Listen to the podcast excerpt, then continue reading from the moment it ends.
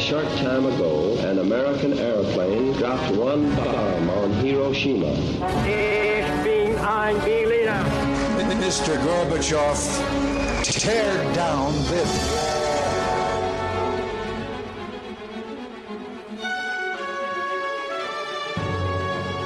The American people, I think, is good people. They have not to charge with the guilty of all the lies.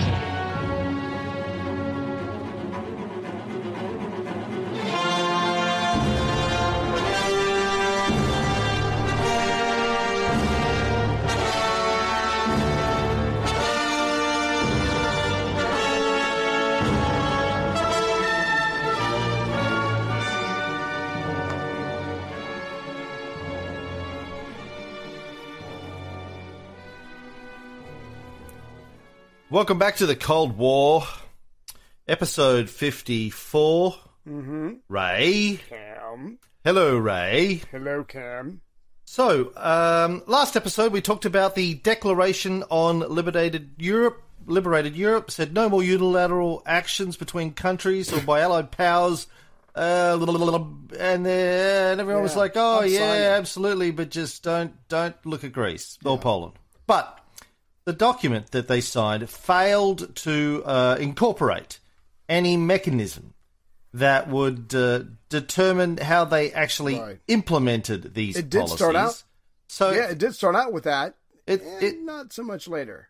It's kind of like you and I signing an agreement that we'll work together on a podcast, but I didn't specify how much work would actually be done by the respective parties, and so later on you come along and you say, well, listen, you never said I had to do any work, just we would do a podcast together, and then the agreement's signed now. Well, this is the spirit of the agreement. I am currently sitting with you podcasting. That's really all I have to do. So a podcast will be made.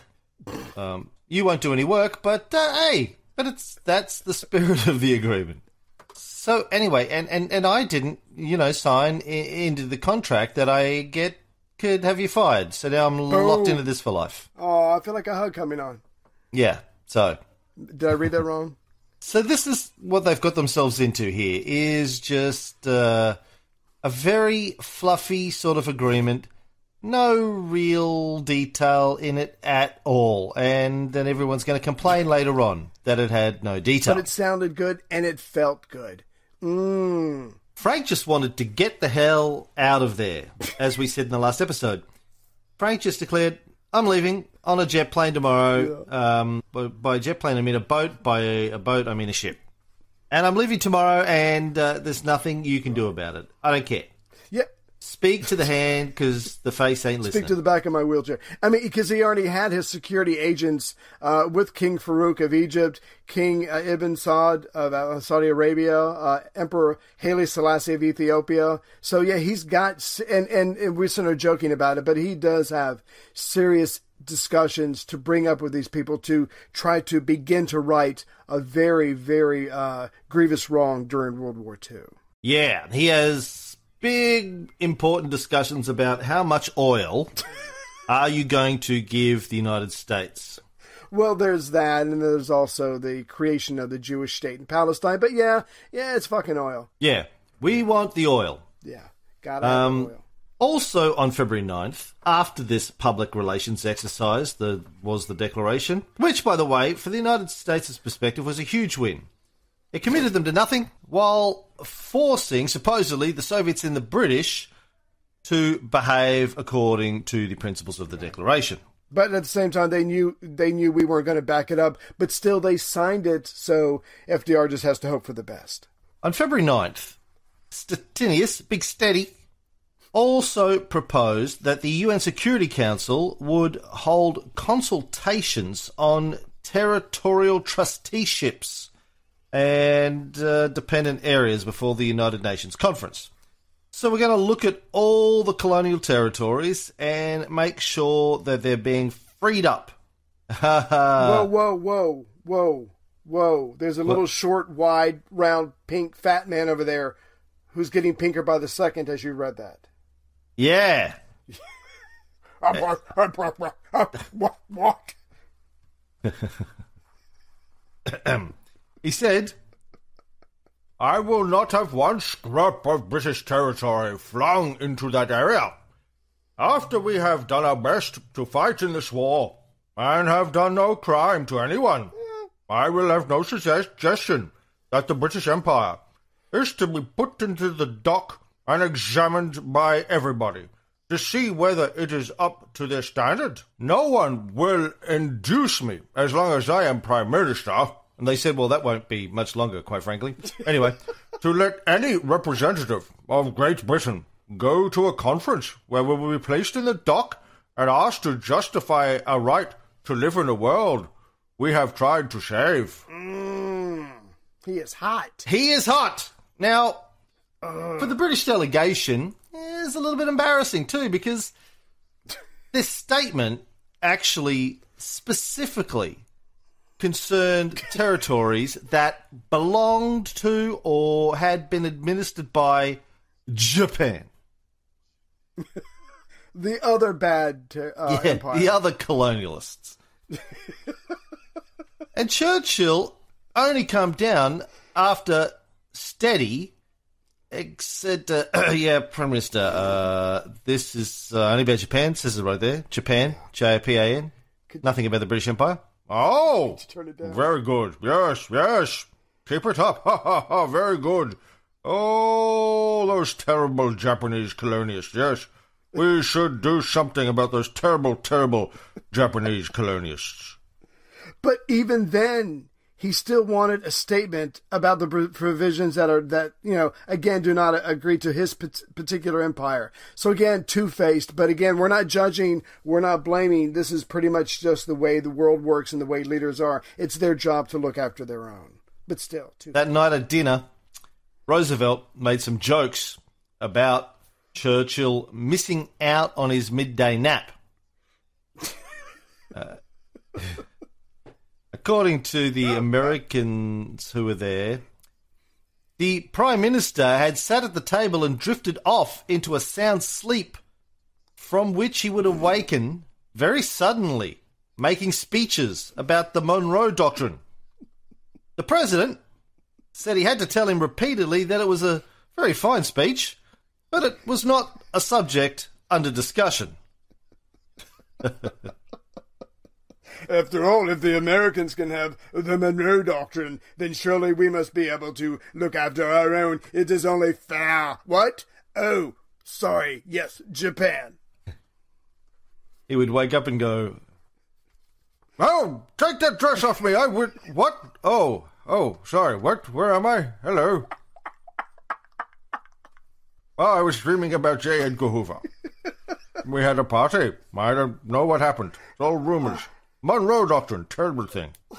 But what it comes down to is that with this little outburst and with all this stuff, and hopefully everybody knew it, but obviously for us it's hindsight, the Americans and the rest of the world should have been put on notice that Britain's desire to hold on to its empire in whatever form, whatever reduced state, whatever, just as strong as it always had been. Hopefully the Americans realize that, but like you've said plenty of times before, FDR is just out to break the Britain's block on the so much of the world to open up those markets to America, because now that the American economy is rolling, we have to have more and more markets to keep it going, or we will end up in a Great Depression, and that's how you get kicked out of office. Now, Churchill didn't only want to maintain Britain's existing imperial positions, he wanted to extend them.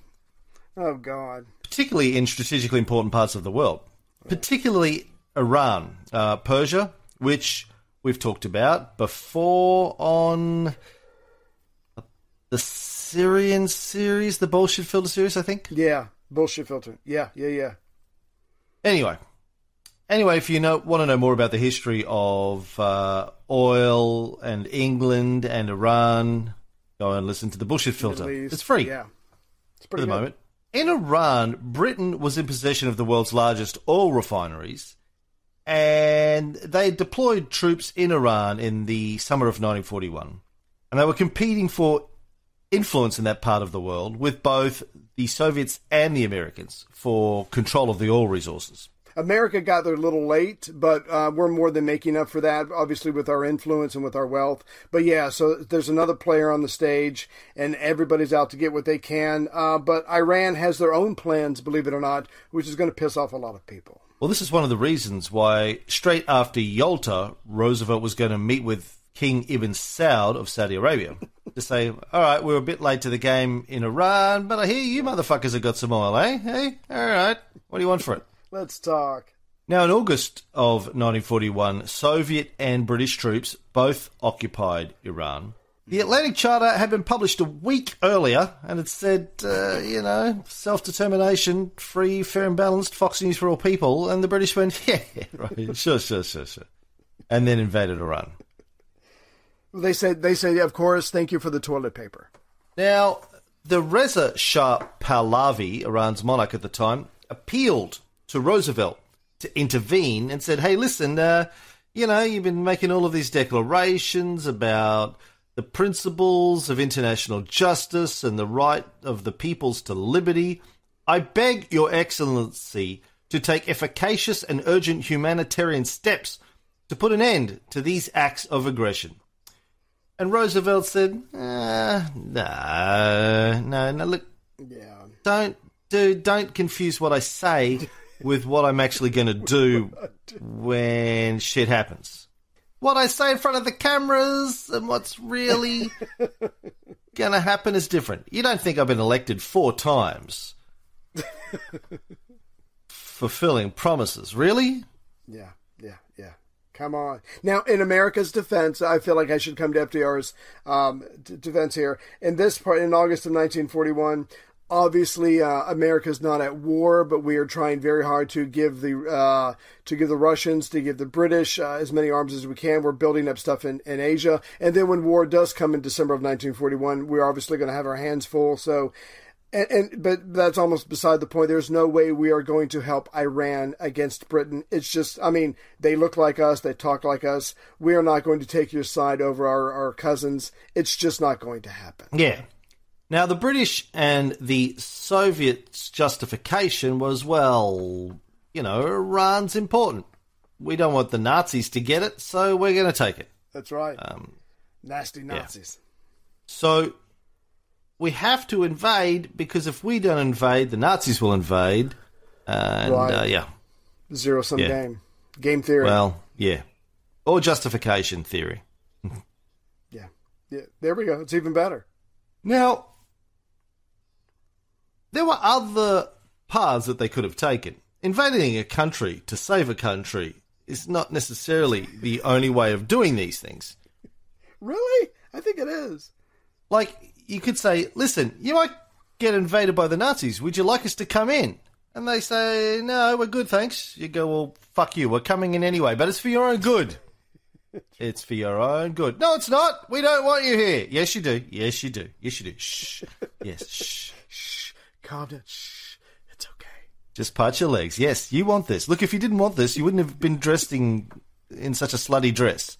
If you didn't want this, you wouldn't have gone out, gone drinking, put on that slutty red dress. You want this. Yeah, you do. You do. You do. Shh. You know you do.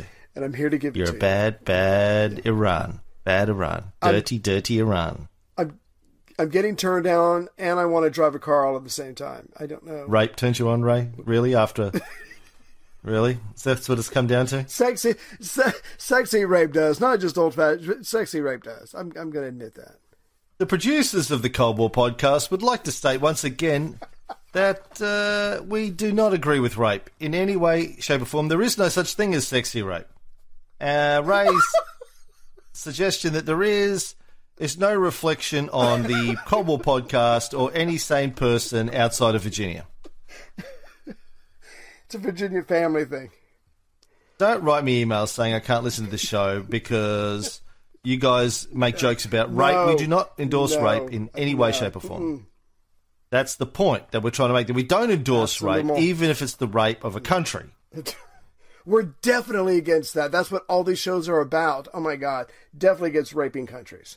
Have I been lip-smacking in these episodes? I've been paying attention. No, because I would be a little hard if you were, so I don't think so. Trying hard not to. Make sure you tell me if I do, because, Oh, yeah. I don't know if you saw that email, but I got an email from someone after we recorded last week. Oh, by the way, I went through the shows I put out last week and edited the fuck out of them to try and take the lip smacking out. Every time, then I made some jokes at Martin's expense about that. And initially, and I got an email from someone saying, oh, you shouldn't make fun of that. You know, some of us, it's a real condition. You know, when we hear that, it really affects us. I was polite. Really? I didn't say what I was really thinking. I said, I'm sorry. Yes, sir. I'll stop it. I won't do it anymore. I guess my rape comment's not so bad now. Let's talk about rape instead. Yeah, how about that? It's just part of your charm, Cam. Just run with it. Run with it. Or smack with it. Whatever. Go. So, Iran. Yes. So, Roosevelt said, yes, no, forget all that stuff I said about international justice and the right of peoples to liberty. It doesn't apply here. Only applies to our enemies, not to our friends. Now's not a good time for me. Now, at Yalta, the Americans wanted to get everyone to agree, as they'd already agreed at the Tehran conference, in principle, to withdraw from Iran, or Persia, as Frank continued to call it, even though the country had asked everyone to call it Iran 10 years earlier. Yeah. He just kept calling it Persia, because, you know, he's old, and fuck it. What's he going to do? He's stuck in his ways, yeah. But the British or the Soviet and the Soviets were like, nah, we don't want to talk about it. No, what? Hey? Hello? What? Can't hear you. Oh, my hearing aid. Need to turn it up. Oh, look over there. There's a truck. Look out the window with a boat on it. Now, Churchill believed that Roosevelt's intention to talk about a free Iran had nothing to do with humanitarian principles, but had a lot to do with him wanting to see the end of the British Empire, so the Americans could move in and take everything. The Americans are attempting to rape the British Empire. Got it. Yes. Listen, don't talk about me raping Iran. As soon as I stop raping Iran, you're going to rape me. The moment I hold still, there you are going to be right behind me. And Stalin wasn't interested because he had troops in Iran. Hadn't managed to get any oil concessions yet because when the Americans refused to assist the Iranians in getting rid of the British and the Soviets, the Shah shut down giving away any future oil concessions until after the war. He said, not until it's over. And so Stalin knows as soon as he pulls troops out, he ain't getting any oil. He ain't getting shit. Yeah, if you're not getting it while your forces are there, it's not going to happen. And Stalin had sent a representative there who pretty much cocked it up from the go. Who was very belligerent, antagonistic, threatened people.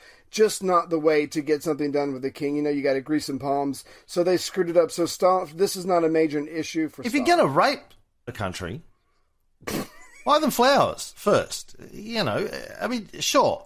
It's still non-consensual, but at least make it seem like you care. Right. It's all about the setting. It's like Berea. Berea, when he would pick up women off the streets, take them back to his dacha and rape them, they got a bouquet of flowers afterwards when they left.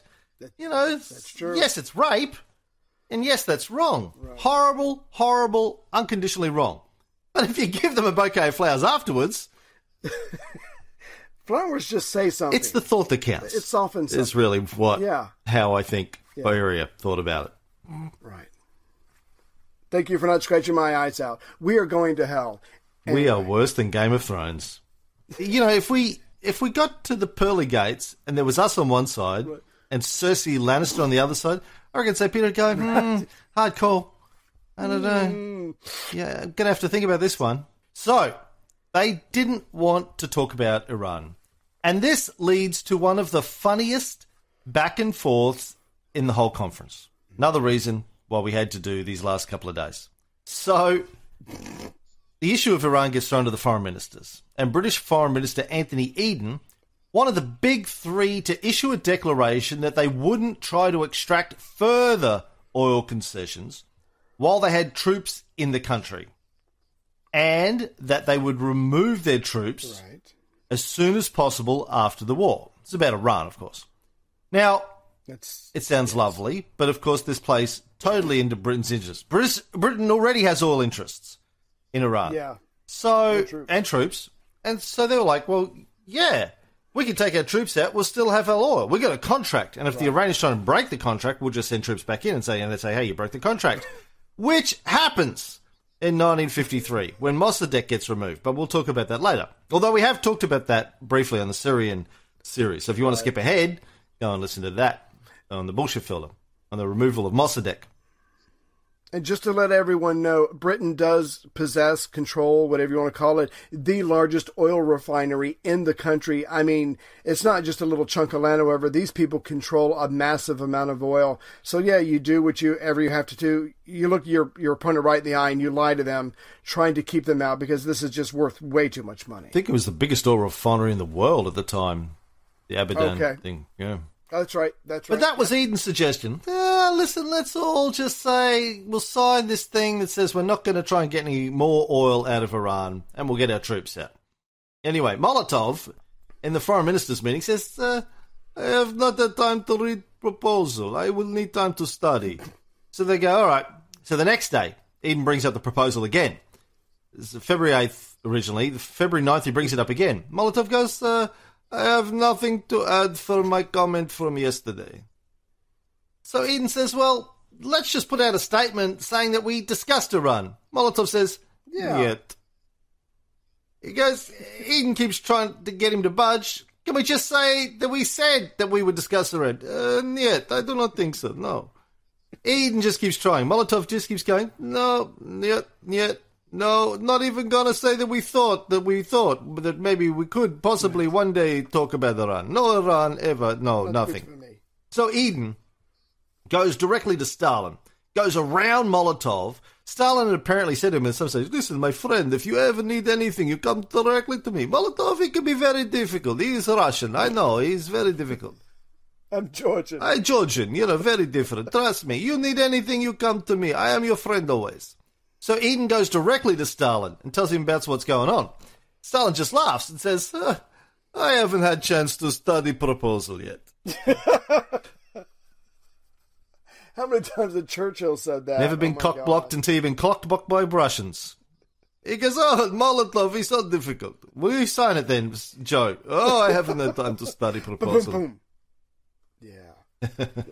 This is the fucking Russian... It's like the wall in Game of Thrones, man. Right. You're just not getting through the wall. When the Russians drop the wall, man, you're not getting through the wall. You're not getting through. Now, Stalin is going to get a lot more serious because even though time is running out, there are things that he still wants. I think we can all agree that even though he's had some setbacks, he's gotten some pretty impressive concessions, but there are still other things that he wants. There are things that the czars have been trying to get for decades, maybe centuries, and now he sees this as his opportunity to finally do what they have never been able to do. Now, as everyone who listens to our Alexander show knows, the Black Sea Straits connect Ukraine to the Mediterranean and the Indian Oceans, and they've been strategically critical to everyone forever. Pretty much forever. Yeah. You go back... Because, Philip of Macedon fighting in that area... Alexander the Great, his son, fought in this area to get access to Asia Minor, Turkey, as Turkey was known back then. The wars of the successors after Alexander, they're all fighting around this area. This narrow strip has been critical, and the Russians want access to it. I mean, because they've got Sevastopol in the east, they've got Archangel in the northwest. I mean, these guys need a warm water port. This is the largest country in the world. Obviously, they're shipping things out to other people and they're bringing stuff in because they could be doing better, making things. The point is, they need a warm water port. Trade is going to be just as important to them as it is to everyone else, and so Stalin finally, after centuries of all the Russian leaders that have come before him, sees an opportunity to get what no one else could. He would truly go down in history books and be the hero of Russia. Yeah, as we've talked about warm water ports before, it's absolutely critical for Russia's ability to trade. Stalin had a private meeting with Churchill on one of these last days, and he said it was intolerable that the Soviet Union should be at the mercy of the Turks, not only in war, but in peace. and for Russia to have to beg the Turks to let their ships go through the straits. Oh, I like it when I do it like Dr. Evil. Very up here. It's very sexy. I might do this in my love-making tonight. I want to make love to your body. Yeah, it's very sexy. Hopefully someone else is there with you. Yeah. Churchill agreed with him, surprisingly, and said he was prepared to support a proposal to open the straits up. So here you go. Stalin on one hand. Boom. I'm going to look the other way in Greece. Churchill's like, okay, well, we'll look the other way in the straits. We'll open up the straits to Russian shipping. Damn. Churchill must have really wanted fucking Greece in order to put up with this, because he, and don't ever forget how much he hates communism. He just does not trust it. It is in his blood, as we're going to see later on. No, he says later on that he doesn't hate communism at all. Now, when Stalin brought up the straits in the plenary session on Feb 10, Churchill remarked, I tried some time ago to get through the Dardanelles, and the former Russian government had 2 army corps ready to help me at the other end. However, we did not succeed in joining hands. I consequently have some feeling on the question. Now, of course, what he's referring to is one of the great disasters of his political career, the failed British attempt early in World War I to take control of the Dardanelles by sea, and a simultaneously land invasion of the Gallipoli Peninsula. Yeah. You give the accusation, or you explain it, and then I will try to defend Churchill. Oh, well, okay. My understanding is, and I haven't studied this to any degree. Yeah. As an Australian, Gallipoli, very big fucking deal here. A lot of Aussies and New Zealanders were in the landings there, including my great-grandfather. A lot of people died. Now, my understanding is that Churchill, who was the first Lord of the Admiralty at the time, believed that they needed to be able to support the Russian Tsar, who was still in control of Russia at the time, 1915, and they needed to open up supply lines to him, and the only real way of doing that was to burst through the Dardanelles to create a supply line with Russia, and that they thought they could do it, that it was the least worst option. And so they tried successively, failed successively, and it was a major disaster. Yeah, a whole lot of people ended up getting killed and abandoned and killed after that, just that kind of thing. No, this, and you're absolutely right, this ruined Churchill's career. He's going to be kicked out of the cabinet. He's going to be kicked out of the government, just a backbencher. I'm trying to remember now. It's been so long. But basically, what people need to remember, and you can hate Churchill, you can love him, you can like him, or you can have no opinion whatsoever. But at this point in his career, he's just one of the people in the cabinet, on the war cabinet. You had the Prime Minister Asquith. You had the First Sea Lord, Admiral Fisher. You had the Secretary for the State of War, Herbert Kitchener. They were all making these decisions together. But because of Churchill's personality, the way he sucked air out of the room, and it kind of made everything about himself, he got labeled with Gallipoli. So when it all goes sour, he easily gets blamed. All the other people in the cabinet are okay with this because, one, they don't really like him, and two, he becomes the scapegoat and he gets out of there. Now, don't get me wrong, he was for this and he helped plan it and he helped execute it, but he wasn't the only one. But he did take the fall for everybody, and it did bring his career to a crashing halt, and obviously that has been with him for several decades, and the sting of this has still not left him at his advanced age. He was the first Lord of the Admiralty, and it was a naval operation with a land invasion, and right, and but there was also a First Sea Lord, Admiral Fisher, who had been around for a long time, that Churchill looked up to and took a lot of information from. So, again, he just wasn't the only one. Now, it was a big disaster, partly because they came up against Mustafa Kemal, who was leading the Turkish defense of Gallipoli, and he would later on become the first Speaker of the Parliament, first Prime Minister, first President of the new Turkish state. Damn. After the collapse of the Ottoman Empire, and he was given the honorific name Ataturk, father of the Turks in 1934. He fought back, but let's not get into Gallipoli, but they tried to take it for a year. 500,000 men died on both sides during the attempt. Yes, before Rob Irwin emails me, I know a lot of British died as well. Big fucking deal. Fuck the British. Ha, only kidding. Only kidding, British listeners. I love you. Yeah, I know. A lot of people died. Anyway, at Yalta, when Churchill brings up Gallipoli, Stalin offers him some support. You were in too much of a hurry to take away your troops. Perhaps in another week you would have won, as the Germans and Turks were ready to withdraw.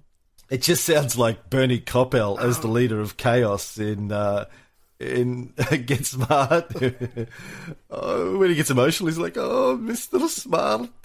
I don't know why I'm doing that voice for Stalin, but he's in German. And Churchill agreed with him. I had nothing to do with that decision. I was already out of the government. And they hugged. Tears were shed. Aww. A little bit of fondling. Aww. So, yes, Churchill lost his seat in the cabinet owing to the huge outcry after the disaster of the battle. And, of course, they failed to break through the Dardanelles, which meant the Russian Tsar was isolated. His supply lines were cut off, which helped the Russian Revolution succeed a couple of years later in 1917, without which Stalin wouldn't be there at Yalta telling Churchill that he pulled out too soon. The irony! Yeah, right? It's great. I love it. But Stalin's not done. Yes, he's not done. Yeah. Anyway, like the future of Iran, the issue of the Straits really didn't get resolved at Yalta because they had run out of time because Frank is leaving on a jet plane. Now, I thought it was interesting that, because I don't know how many episodes this was ago, but FDR and Stalin have already sat down and they've already worked out the price that the United States have to pay to get the USSR into the war against Japan, because the estimates that are reaching FDR and his military advisors, they're saying somewhere between 2 and 4 million American military men will die if we have to go into Japan, because of their culture, because of the Bushido code. Every person will fight. Every city will have to be destroyed. There will have to be just bodies from the shore all the way into Tokyo. And we're going to lose a lot of men. And because America, even though they hadn't fought as long as everybody else, obviously they're tired of war. And that is why FDR was just so, in some ways, shockingly willing to give up so much to get Russia into war. But at the same time, it's not like he's giving up American territory. He's giving up stuff that belongs to the Chinese. Yeah, this is one of the major things that they wanted to get squared away while they're at Yalta. And they've already discussed it. Now they're just going to nut out the final details. And Stalin did some last-minute negotiations with Frank. He wanted an agreement that the Soviets would get access to a warm water port at Port Arthur. Of course, a lot of this has to do with what's under the control of the Chinese at the time, and they don't want to involve the Chinese in the actual negotiations because, quite frankly, that'll just slow things down. So Frank just agrees, yeah, the Chinese will be fine with it, don't worry about it, we'll clear it with Kuomintang later. Molotov also snuck a few words into the final text of the agreement. That the preeminent interests of the Soviet Union shall be safeguarded. Like a lot of the agreements at Yalta, this is so loosely worded that it can really mean anything in the interpretation later on. It's a bit like, in the beginning, there was the Word, and God was the Word, and God created the Word. What the fuck does that mean? No one knows. Doesn't matter. But it's poetry. You can interpret that to mean... Yeah. I mean, interpret that in any number of ways. Don't worry about it. We'll I'm sure... do. Somebody said, Jesus, don't you think this might be like a little bit loose? Don't worry about it. I'm sure they'll work it out. Inspiring. Yeah. It's like a preamble. It's inspirational. No, but my favorite part was when FDR says to Stalin, he goes, do you want to talk to Chiang Kai-shek? And Stalin's like, no, you do it. And so not only does Stalin get what he wants from the president, but he gets the president to be his messenger boy to tell Chiang Kai-shek, who he's been giving millions and millions of dollars worth of equipment to. So it's not like this guy can say no. But again, just Stalin, just a master player at any point in this conversation. In the beginning was the Word, and the Word was with God, and the Word was God. Well, hold on. If he was with God, it's obviously separate to God, but it was God. So it's one. How can you be God and also be with God? That's a little bit. Like the Holy Trinity. Don't you think that's a little bit confusing? No, I don't think so. No, I think it's fine. You know why? You know why it's not confusing? Don't sweat the details. We'll work it out. It's not confusing because I have faith. Because I have faith. Oh well, there you go. It's all good then. So. Stalin signed an agreement to go to war with Japan because he was going to get a warm water port and other stuff that they'd work out later, basically. But even that for Stalin, he agreed to go to war with Japan, against Japan 3 months after Germany surrendered. I wonder why that particular time. I wonder what Stalin knows that FDR knows, that Truman at this point, as far as we know, does not know. I wonder why 3 months. Well, why do you have to wait 3 months? Oh, I don't think there's any suggestion that he knew anything. It was going to take 3 months to... redeploy? Well, yeah, to round up all of his guys and out of Germany and move them over to the coast of China and, rearm them and all that kind of stuff. I thought maybe there's something to do with the bomb. Well, but, I don't think anyone at this point knows if the bomb's ever going to work, let alone dates. I mean, the bomb is still, as of February, the bomb is still months and months and months away from even having a successful trial, so a test. So Alamogordo, I can never say that word. The first successful test in New Mexico or wherever it was didn't happen until during the Potsdam Conference. So months and months away. Gotcha. Okay, I probably read too much into that. I don't think he's psychic. No, but Stalin, I guess my point is Stalin does know that there is some serious work being done on it, and I just thought maybe he was giving himself a breather, but who knows? No, I think it's just practicalities of moving the army. It's a long fucking way, man, to go from Germany to the coast of China. It's a couple thousand kilometers. Don't exaggerate. So, where was I up to? He agrees to go to Japan, yes. Now, Churchill signed the deal. Oh, it's a deal between the Soviets and the Americans. And who the fuck needs him? Churchill said, do you want me to sign? Frank said, no, it's okay. You got nothing to... No, I'll sign. No, really? It's got nothing to do with you. Well, technically it does because I'm here. No, you don't need... No, I'm going to sign. No, you don't have to sign. I'm going to sign. I don't want you to sign. I'm going to fucking sign. I'm going to... Stalin said... Even his advisors wanted him not to sign. Yeah. Stalin said, let him sign. What harm will it do? It's okay. Let him sign. Like he wants to sign. Let him sign. But Churchill had a specific reason for wanting to sign, and Stalin had a specific reason for wanting him to sign. So...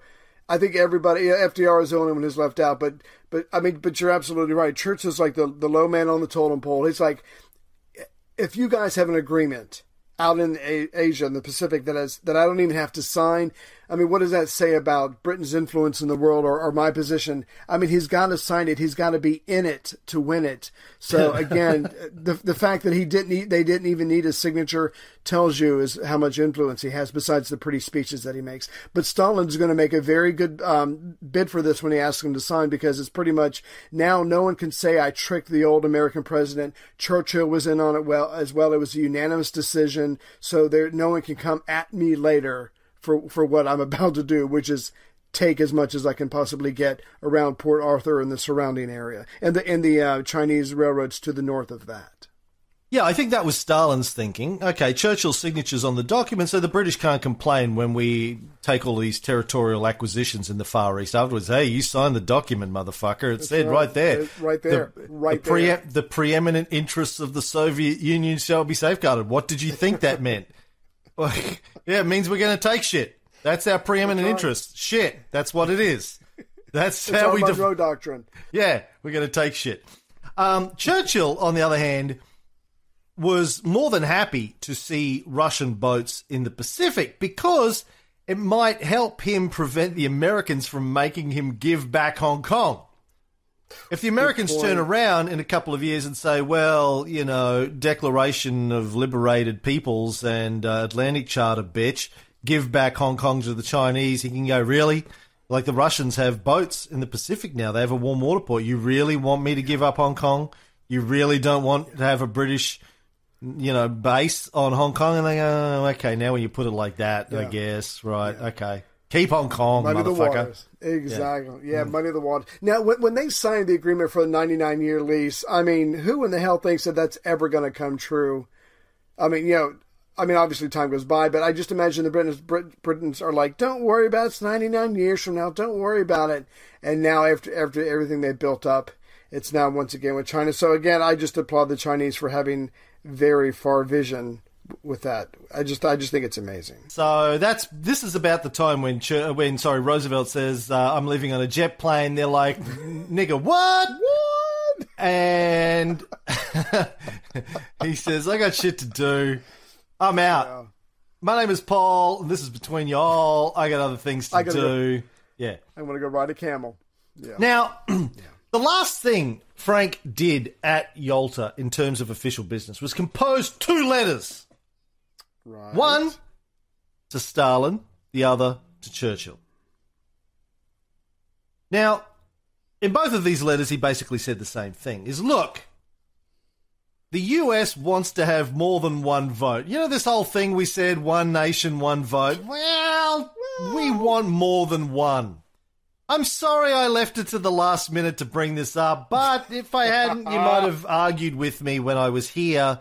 So I'm bringing it up now as I'm stepping on a jet plane. Now, he was being pressured into this, particularly by Justice Burns, Jimmy Burns, right. Who reminded him that before he had left the United States, Roosevelt had sworn to the U.S. Congress that if the Soviets wanted more than one vote, he would make sure that every U.S. state got a vote. Damn right. Now, the Soviets have already agreed that they will manage to negotiate that they would get, I think, Belarus and I think Ukraine would get some votes. Sure, they're part of the Soviet Union, but they're not really, if you know what I mean. We don't really like... They're not really part of us. They need a vote. Besides, you know, they got the shit hammered out of them by the Nazis. Least you can do is give them a vote. FDR was very balanced in his letter. He wrote, of course, he would support the admission of Ukraine and Belarus to the UN, but I am somewhat concerned, at least to be pointed out, that the United States will only have one vote in the Assembly. It may be necessary for me, therefore, if I am to ensure wholehearted acceptance by the Congress and people of the United States of our participation in the World Organization, to ask for additional votes in the Assembly in order to give parity to the United States. Look, I really hate to do this, but I need more than one. You understand. You're getting more than one. Come on, help a brother out. Yeah. Very respectful. Yeah. Burns was arguing that seats should be given to Puerto Rico, Hawaii, and Alaska. They're saying, well, they're not really part of America. I mean, we kind of just invaded them, really. They're not really part of the United States. They're territories. They should have a vote as well. Yeah. I mean, this could just get really crazy because obviously Russia is the largest country in the world, and America has a lot of territory. So, yeah, this could get really insane. But, again, these two men have been working together over the days, and so they've developed a relationship. And I think they both know and they both respect each other, and they know what the other person needs, and they're going to give as much as they can as long as it doesn't hurt their interests too much. And that is a pretty decent relationship. So Alaska didn't become a state until 1959. Really? Yes. I didn't even know that. Yeah. Yeah, of course you didn't, because you only studied U.S. history at university and have a degree in it. Hawaii didn't become a state until 1959 as well. Mm-hmm. So, and Puerto Rico is still not a state, right? No, Puerto Rico purposefully votes it down every time it's brought up because of the financial benefits of their current status. So it would take a lot for them. It's a long story, but it probably won't happen. Right. So, yeah, so Burns was like, yay, you know, they should all get votes as well. Now, Churchill was all for this because the British were getting a few extra votes thrown in, and Stalin agreed. Dear Mr. Roosevelt, Stalin wrote, I'd entirely agree with you that since the number of votes for the Soviet Union is increased to 3, the number of votes for the USA should also be increased. I think that the number of votes for the USA might be increased to 3. I just love the way he words that. I think that the number of votes for the U.S. might be increased. It's like he's giving FDR something that clearly, has, to my mind, has been earned. But I just love the way that he dominates the situation, even in a simple sentence like that. Yeah. So Roosevelt writes these letters, seals them up, then goes to dinner, the last dinner of the conference. So these other guys haven't got the letters before the dinner. Roosevelt turns up to the dinner late. Now, the last dinner of Yalta was hosted by Churchill. And I'm not going to go into all of the speeches and the whole fucking rigmarole, but I just want to talk about a couple of things that happened, which I think are worth noting. Right. Stalin gave a speech after the dinner and mentioned in this speech that he wasn't happy about having to go back to Moscow to tell people they wouldn't be getting any reparations. Oh. Now, he waited to give this speech until Churchill had drunk 14 bottles of champagne. Through a short rubber hose in a funnel. It's the last night, the last dinner of the conference. Roosevelt's going home tomorrow. And the host. Churchill's the host. You wait until he's well and truly shit-faced drunk. And then you throw out this line that the Russians aren't getting any reparations. And Churchill took the bait. Oh, alcohol. A few minutes later, Churchill agreed to the very thing he had been opposing for the last 10 days, that they would agree in their official statements to reparations, along with the statement that they would be taking $20 billion in reparations, and half of that would go to the Soviet Union. Alcohol makes you do things you normally wouldn't do. Yeah. Like, brilliant. Churchill wouldn't normally have raped Iran, but he had enough. Loved to drink, and she was looking slutty at the time. So Stalin wins. Now. Again. So now Churchill proposes another toast, this time to Stalin's health. He had proposed some toast where he kind of dissed Stalin, but now he proposes a toast to Stalin's health. I have drunk... No, sorry, I'm doing my Stalin thing. I got to do my Churchill thing. I have drunk this toast on several occasions. This time I drink it with a warmer feeling than at previous meetings, not because he is more triumphant, but because the great victories and the glory of the Russian arms have made him kindlier than he was in the hard times through which we have passed. I feel that, whatever differences there may be on certain questions, he has a good friend in Britain. I hope to see the future of Russia bright, prosperous, and happy. I will do anything to help, and I am sure so will the President. There was a time when the Marshal was not so kindly towards us, and I remember that I said a few rude things about him. But our common dangers and common loyalties have wiped all that out. The fire of war has burnt up the misunderstandings of the past. We feel we have a friend whom we can trust, and I hope he will continue to feel the same about us. I pray he may live to see his beloved Russia not only glorious in war, but also happy in peace. Aww. And then to cock it up, the American Stettinius spoke up, and he said, if their two countries worked together after the war, then every home in the Soviet Union would have electricity and, wait for it, plumbing, which is a part of a Lenin quote about communism. And Stalin, probably with a twinkle in his eye, says, yes, we have learned much already from the United States. So I think Lenin said something about if you adopt communism, everybody can have plumbing, but because they're American, I mean electricity, but because they're Americans, they had to throw in the toilet as well. So that's the American goal for the Soviet Union, is to help them have electricity and toilets throughout the country. They obviously become very close over the last week.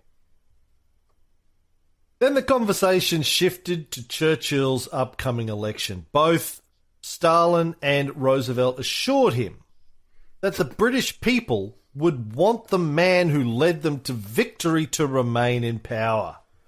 Yeah.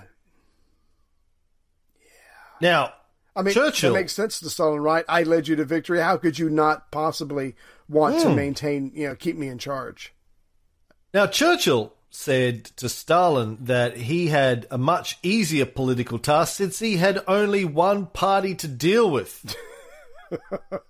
And Stalin took it as a compliment. He said, experience has shown the one... Oh, now I'm going Sean Connery. Experience, Miss Moneypenny, has shown one party was of great convenience to a leader of the state. I don't know where that came from.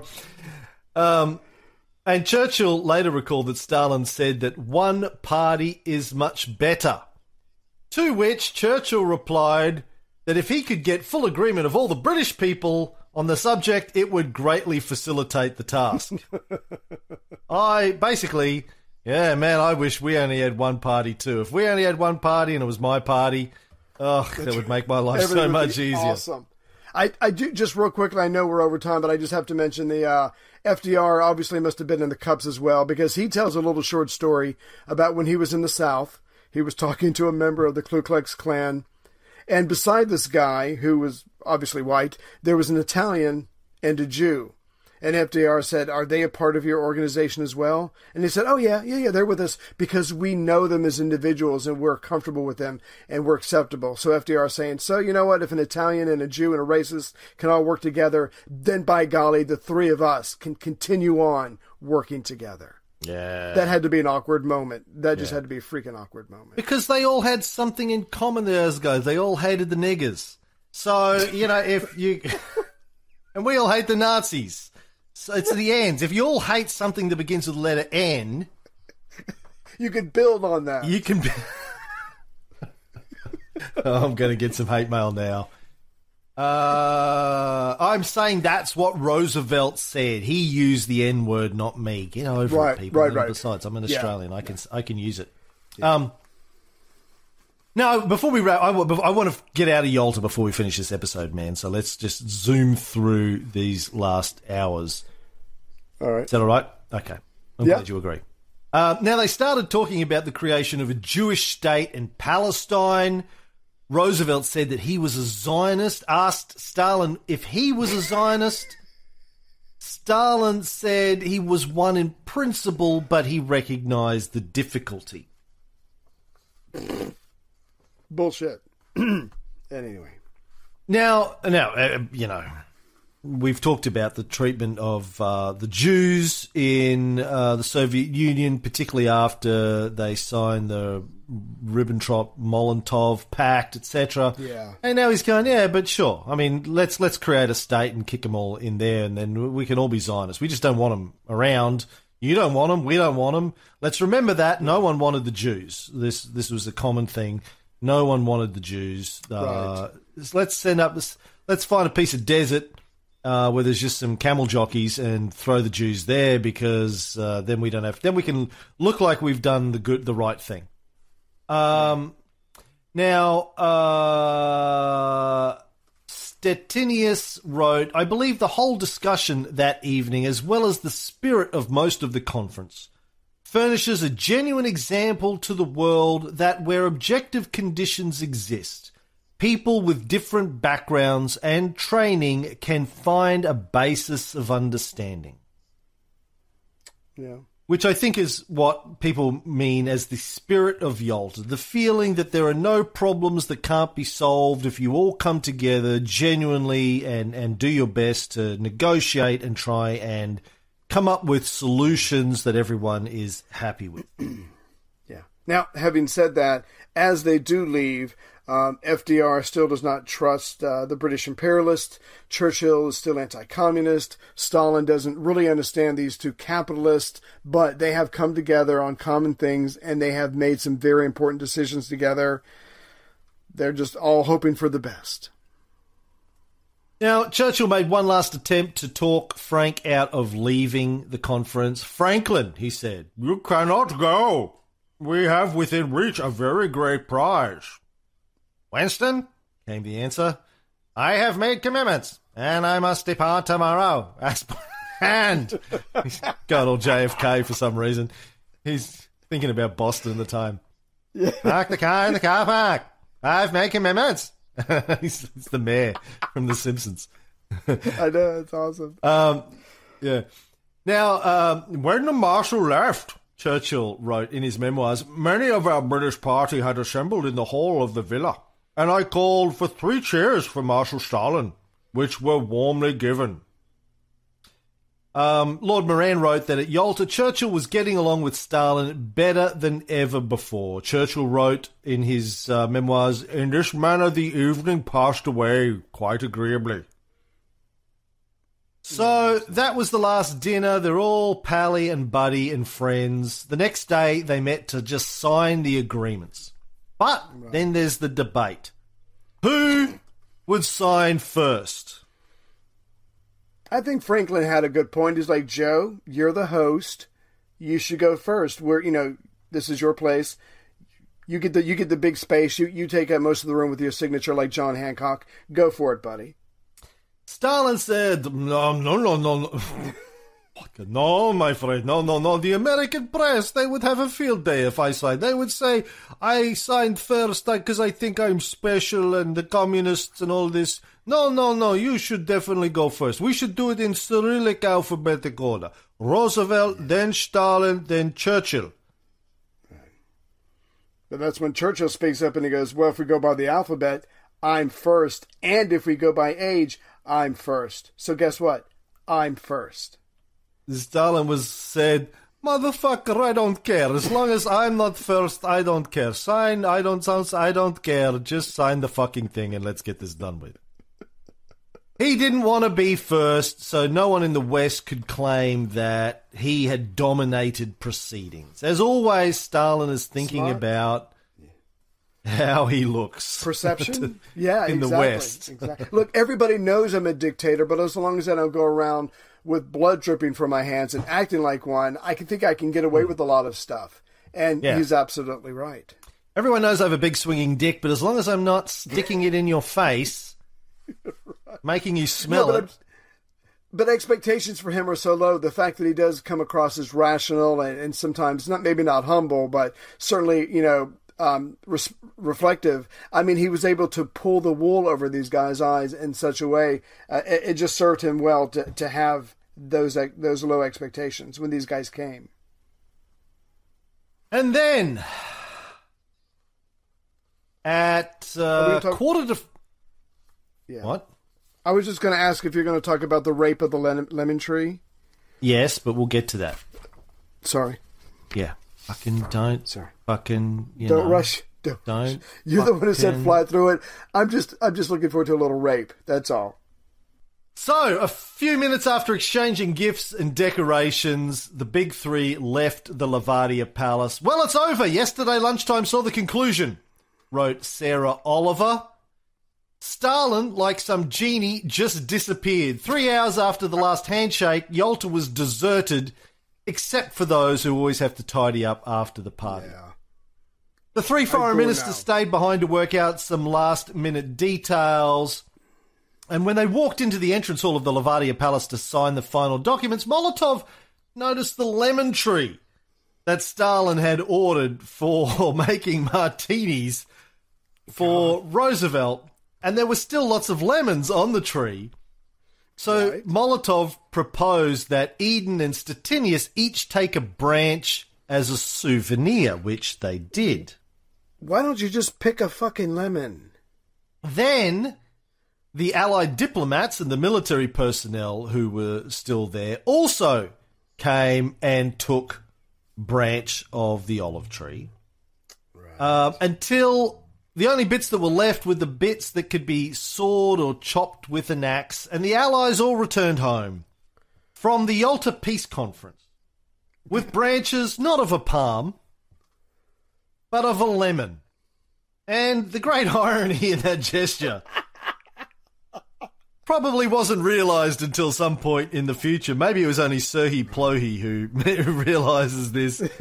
They took home a lemon from the Yalta Conference. Oh my God. And I fucking love that. They all took home a lemon from the peace conference. Now, just wrapping up some final comments, Harry Hopkins believed, pretty much everyone believed the trip had been a great success. When you read through the memoirs of all of the people from all of the different sides, they all thought it was a great success. And it was championed across the world. Harry Hopkins believed it had been a great success. He wrote, "We really believed in our hearts that this was the dawn of the new day we'd all been praying for and talking about for so many years. We were absolutely certain that we had won the first great victory of the peace. And by we, I mean all of us, the whole civilized human race." Lord Moran wrote in his diary that Hopkins was lying on his sickbed and was firmly convinced that a new utopia had dawned. He says the Russians have shown that they will listen to reason, and the president is certain that he can live at peace with them. Yes, Ray? No, I just Professor Ploki wrote in his book, because they're gonna tweak the communique a little bit at the end, and he wrote in his book a brilliant summation. It was the last battle of the conference and the first battle over its interpretation. So again, just these guys are going to disagree very quickly, and it's all in their expectations and interpretation of what they had accomplished at Yalta. Lord Cadogan from the United Kingdom wrote, "I have never known the Russians so easy and accommodating. In particular, Joe has been extremely good. He is a great man and shows up very impressively against the background of the other two aging statesmen." Wow. Yeah. He wrote that to his wife in a letter. Hopkins again wrote, "The Russians had proved that they were reasonable and far-seeing, and there wasn't any doubt in the minds of the president or any of us that we could live with them and get along with them peacefully for as far into the future as any of us could imagine. But I have to make one amendment to that. I think we all had in our minds the reservation that we could not foretell what the results would be if anything should happen to Stalin. We felt sure that we could count on him to be reasonable and sensible and understanding, but we could never be sure who or what might be in back of him there in the Kremlin.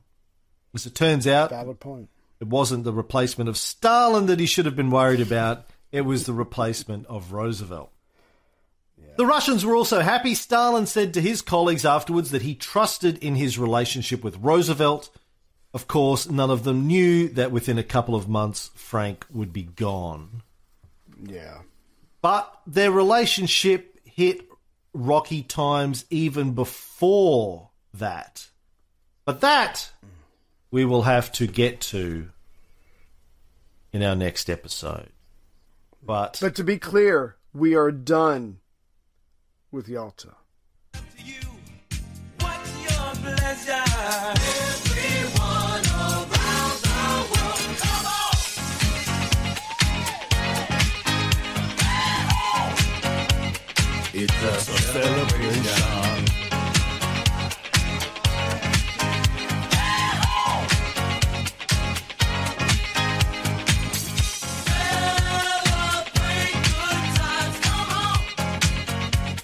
It's a celebration.